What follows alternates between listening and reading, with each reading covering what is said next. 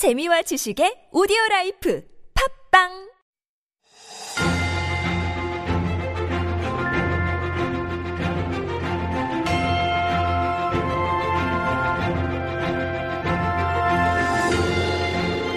And we are back with Stories Beyond Borders. And this is, of course, our little, little mini corner where we do just that. We introduce a story that may have uh, gone under your radar from around the world. And our writer, Jen, is now in the studio to introduce today's story for us. Good morning, Jen. Good morning, Sunyan. Happy Friday Eve. Happy Friday Eve. well, you know what? Um, with David coming up later on, talking about the four day work week. Mm-hmm. It's already it Friday. might- exactly. It's already Friday.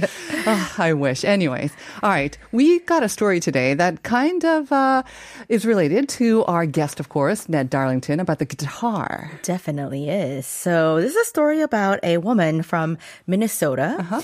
and her name is Mary Claire Malero, and Hmm. she's one of the many who have who have uh, benefited from the tutorials on YouTube. Everybody learns everything from YouTube these days, Mm-hmm. right?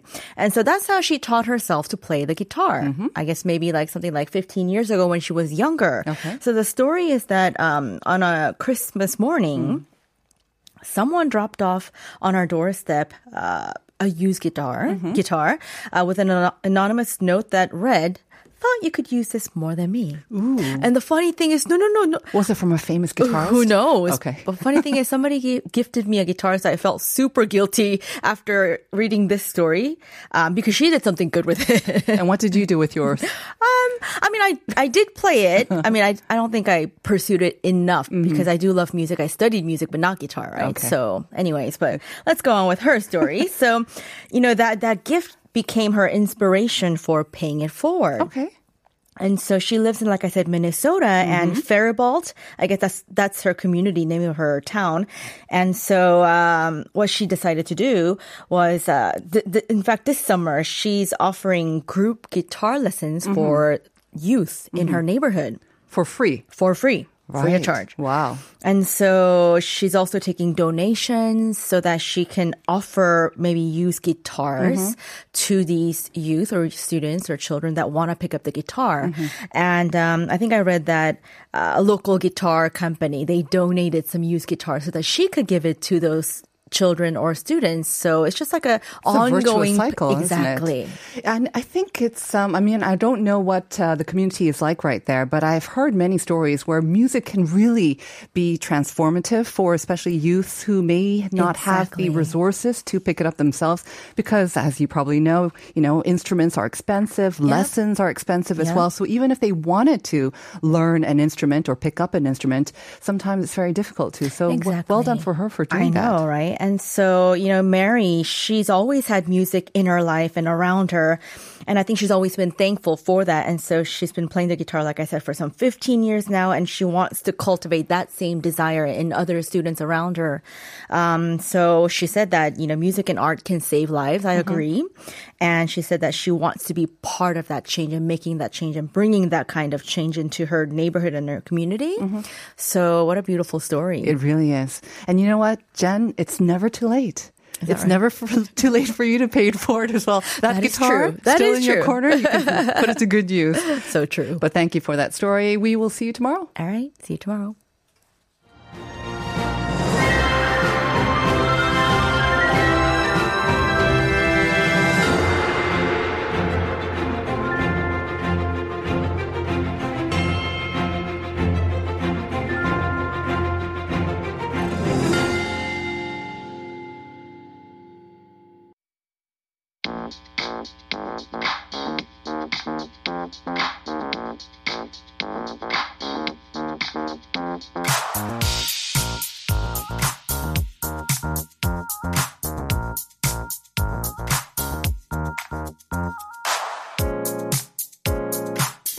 And we are back with usually it's our corner, our travel corner called Korea Unveiled. But as I mentioned at the opening, we've got a special treat for you today because joining us in this First half is fingerstyle guitarist Ned Darlington.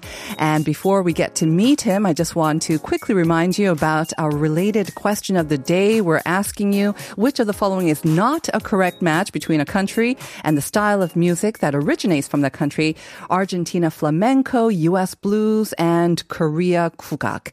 Very, very easy. Um, give it a guess. You have a 33.333% of getting it right anyways. And if you think you know the answer, send it into Pounder Sharp 1013 along with any messages or questions that you may have for Ned Darlington, who is now in the studio. Good morning, Ned. Good morning. It's great to meet you. Oh, it's really nice to be here. Thank you for having me. Thank you for joining us. Um, I have listened to you on Uncoded, of course. You are a regular guest there as well. So I've been uh, kind of curious to meet you, and thank you for coming on the show and to say hello to our listeners as well. I'm really happy to be here. Thank you. Thank you. So, for our listeners who may not be that familiar with you, could you just say hello first? Sure. Um, so, a brief introduction. I'm Ned Darlington. I'm a guitarist, and uh, I'm actually from England and France. I grew up in France, and uh, I've been traveling a lot in order to learn the guitar as well. And that um, that it's that journey started about 18 years ago. Wow. So, very young. Yeah, quite young. I was 12 when I started. Okay. Yeah. um, so, you. Did you self teach yourself the guitar, or is it something that you pursued from a very young age, kind of, you know, through school and classical sort of studies? So I don't have a classical training, uh which is kind of weird because most of my influence is actually very classical and ancient, like ancient folk music, that kind of thing, which you normally access through the classical Right. world. Uh, but actually, I had different teachers. Uh, some I went to Italy to study with an avant-garde composer teacher mm-hmm. who is doing experimentations with his instrument, which was the guitar, mm-hmm. but also doing sound art, that kind of thing. I also had a, a teacher from the flamenco world mm-hmm. called Adam Del Monte, who uh, also taught me some things, and uh, another few teachers in different genres uh-huh. who. Uh, were kind enough to teach me some of their secrets. Wow. It seems like you're very lucky to meet so many different teachers as well. And it seems like you kind of directly traveled to those different countries to meet your teachers and be influenced by the type of or the style of guitar played in that country. Is that right? Yeah, kind Yeah. of. Um, I I made a thing of sort of writing to people that I found inspiring and uh, contacting them. Uh-huh. And And they said, sure, Ned, come over. exactly. Really? You Yeah. have to share that letter with us and how you managed to be so persuasive. well, it it didn't take much. I mean, if you come to someone with a precise idea and uh, and you know what you want from them, then usually they're very uh, helpful. They want to help. Right. And um, of course, you know, it's a teaching relationship, so um, so it made sense for them as well. That's amazing. Um, were they offering their services for free? No. right? No, no, no, no. Okay, It wasn't okay. like- no, no, no. All I mean, they're working musicians, Right. like everyone. right. But now your love of guitar and also apparently love of travel has brought you here to Korea where you are working, you are making music, and you're also working with young students as well, I hear. So are you teaching guitar yourself right. now? Uh, so I, I have I have been teaching guitar as well. Mm-hmm. Um, I also do performance for kids, which is um, Oh. it's it's English related. Okay. Um, but it's kind of yeah, it's it's a funny it's a funny job where Mm-hmm. we do kids theater essentially. Right. Well, I'm sure a lot of kids are not that thrilled about learning uh, English, but when you combine it with guitar, that makes it a little bit more fun for them. So, how did you come to Korea, anyways? Is it again, were you in search of a teacher here or a style of music that you picked up or you learned about maybe on your sort of traveling on YouTube? Or what did bring you to Korea? Funnily enough, I didn't know a thing about Korea before I came here. Um, I first came. The first reason that I came to Korea was actually love.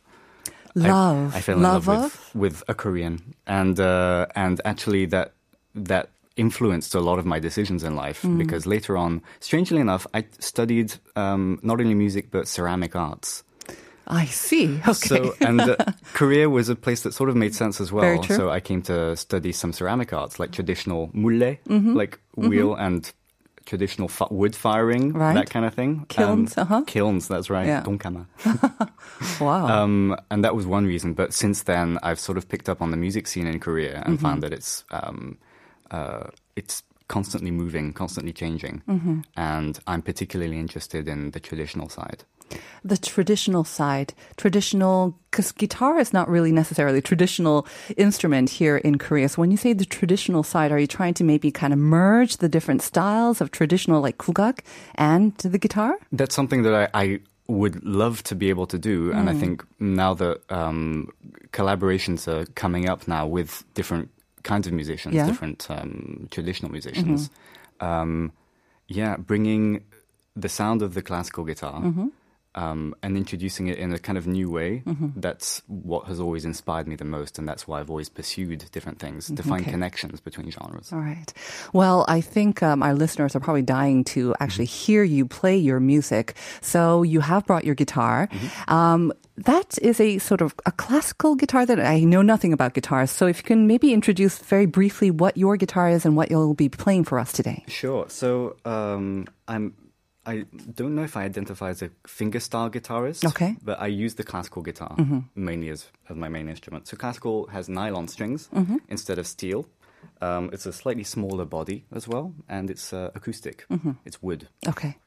And so the piece I'll be playing now is from my uh, my album, which is called An Old Tale, and this piece is called Motion Overture. All right. So whenever you're ready, you can begin. Thank you.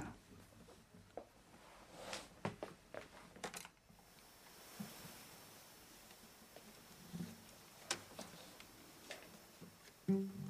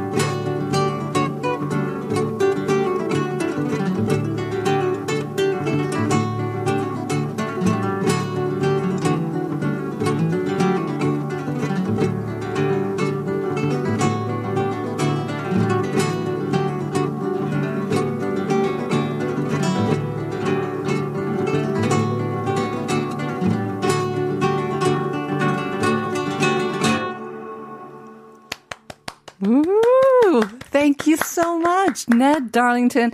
That was Motion Overture. That was amazing. Thank you so much. Oh. It, I'm glad you enjoyed it. I think a lot of people enjoyed it. Um, we got some messages already. 2742 saying 멋진 기타 연주에 박수 짝짝짝짝 2653 thank you Ned brightening up my gloomy Thursday morning and 1013 saying wow is this live I'm seeing through the YouTube channel his finger moves so unbelievable so thank you very much I think it perfectly kind of uh, yeah captured the mood or maybe even like the weather today because it is kind of gloomy it's kind of wet and humid, but something about your music kind of livens it up, but it also kind of matches the weather. Did you pick it specifically for the weather? Well, I- I knew the weather would be like yes, this. of course. and also, and again, I'm no guitar or music um, expert, but maybe because you mentioned all your influences and how you had traveled abroad and you know trying to learn their style of music, I thought I uh, kind of a little bit of flamenco influences as well. And you wrote this yourself, right? Yes, yeah, yeah. So how would you describe this? I mean, Motion Overture is kind of a grand name as well. Yeah, well, uh, it comes from my childhood. Essentially, this is what I remember of my childhood. Uh-huh. Um, I grew up with mountains and streams and stars and cows. Wow, that sounds magical. In France, you said, In right? France, that's Yeah. Uh-huh. right, in the mountains in the south of France. And um, uh, a lot of the different kinds of music that I was drawn to Mm-hmm. um, tended to be about things that um, expressed a certain kind of freedom. Mm-hmm. And um, all the techniques that I pursued, I, so I did study some flamenco Right. music and uh, as well as other things like tango. Mm-hmm. Um, and all those things, uh, I try to draw on them and um, make them find some chemistry inside. Mm-hmm. Right. And uh, what comes out is, well, this. I mean, you don't have to necessarily go to those countries and live in the countries and learn from the teachers themselves. I mean, there is YouTube. You can you can always pick up lots of lessons there. So, is that kind of this um, this nomad maybe spirit in you, or this you know constant search for freedom? Is that what led you to go to the? You are in the embodiment of life abroad, really. So I'm just kind of curious. I mean, did it never kind of occur to you maybe you just should stop and it's maybe just too difficult to continue this? Maybe just watch YouTube. Right. Um, uh, well, I always found that um, um, different cultures and different musical cultures have their own way of expressing things, and um, i it's finding those secrets, those expressive secrets, that has always attracted me. Um, the the teachers I found in different countries didn't actually represent their their tradition necessarily. They were just particular points that I was drawn to. But it did um, it did make me feel nomadic. Also because my my background, because I'm I feel sort of multicultural. Right. Um, I never I never felt anchored to one particular culture. So I'm always interested in finding um, new secrets.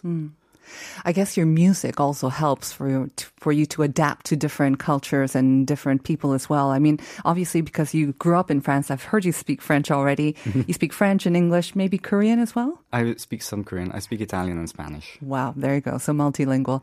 How has music shaped your life here in Korea? Um, I mean, obviously Europe. There are different countries, different cultures, but also very, very different from Korea. And I don't know if this is your first time living in uh, Asia. How has music helped you to adapt here? Obviously, your love is here as well, but Yeah, um, it's been interesting actually. Korea has not been the most um, fertile kind of soil for me, actually, musically. Really? That said, um, it's been. I've found that Korean audiences are extremely um, welcoming and and open. And I think that that openness is coming along now in, in in different parts of the music scene. It used to be, I think, um, a, a, an attraction for modern things. Um, what is the next trend? What is the next? Yes. Um, and now, now I'm finding that there is a bit more space for someone like me Mm-hmm. who is drawing on ancient traditions and trying to modernize them. Mm-hmm. And uh, I'm, I'm finding that Korea is now becoming more open to that. So I'm really grateful, actually. So, how are you meeting Korean audiences? Um, obviously, you play for little children as well, but um, for the, your audience, for your music, do you meet them through offline, um, offline concerts, or how do you meet your audience, Korean audience here? I should be doing offline con. Uh, sorry, Yes. on. Sorry, I was thinking online concerts. Online concerts is something that I've never done. Really? Actually. Even during the pandemic, the past two or three years? Yeah, haven't I've been doing it? Mm. focusing on other work, um, but um, uh, yeah, offline concerts I tend to do in uh, in small venues, intimate venues. I want that intimacy Yes. with the audience, and uh, it's tended to be galleries or uh, performing art venues, um, uh, places of culture, but not necessarily dedicated to big. Mm-hmm. Um, wide audiences, wide commercial audiences. How is the Korean audience? I mean, we know that, you know, with pop concerts, we're famous for daechang, you know, super, super passionate and Mm. Yeah, very yeah. actively involved. With classical concerts, I've heard sometimes with classical concerts that they could be very, very disciplined as well. They will stifle any cough and whatnot. But with your concerts in a very intimate environment, how is that atmosphere? Um, the point is that I want to dialogue with with the audience, um, not not only in like talking, but for there to be some kind of exchange, and uh, that is what I look for in general. I think as a musician, you need to be in dialogue with the world that surrounds you. Right. And for me, I feel most comfortable when it's intimate, and I feel like there can be a kind of rapport with people, and we can laugh together, and it can be like a kind of uh, a much more relaxed atmosphere. And I maybe unpopular opinion, but I don't particularly go for the classical, um, traditional uh, ethos, which is Shh, Right. don't talk. so you encourage them to make sounds and and uh, Yeah. or to really enjoy your performance. Well, you mentioned that um, you have a new album out, and that's where you played uh, "Motion Overture." That's from your new album.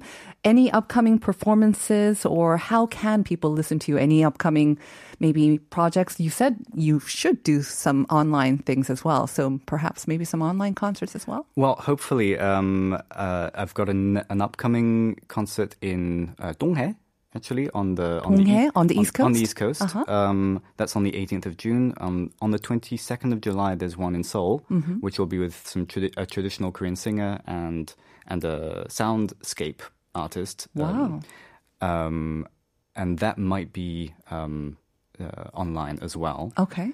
Uh, but apart from that, you can find me on all major platforms Mm-hmm. uh, where my album has been. Right.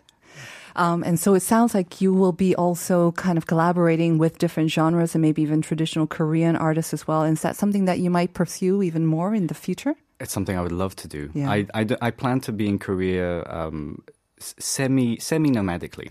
Yeah, I'm thinking. so to be in Korea, but also to travel to other places, Mm-hmm. and particularly Europe, um, which is where my my home and my also my other network is. Right. Um, and so having that kind of anchoring in Korea with a traditional side, Mm-hmm. Right. that is something that I really hope for in the future that would be really exciting for you. And I think as for listeners or fans of your music as well, it'll be very interesting to see how your music evolves and kind of reflects that journey of your life as well. We got another message from 9085 from Busan because we're also in Busan. 오늘 부산의 날씨는 정말 좋습니다. 날씨에 딱 어울리는 멋진 음악 감사합니다. So gloomy or beautiful weather, it's great and it's perfect for this Thursday morning. So Ned Darlington, thank you very much for joining us once again. Thank you so much. Wish you the best of luck. Thank you. And that will do it for our first half. Do stay tuned because we'll be right back with part two on Life Abroad.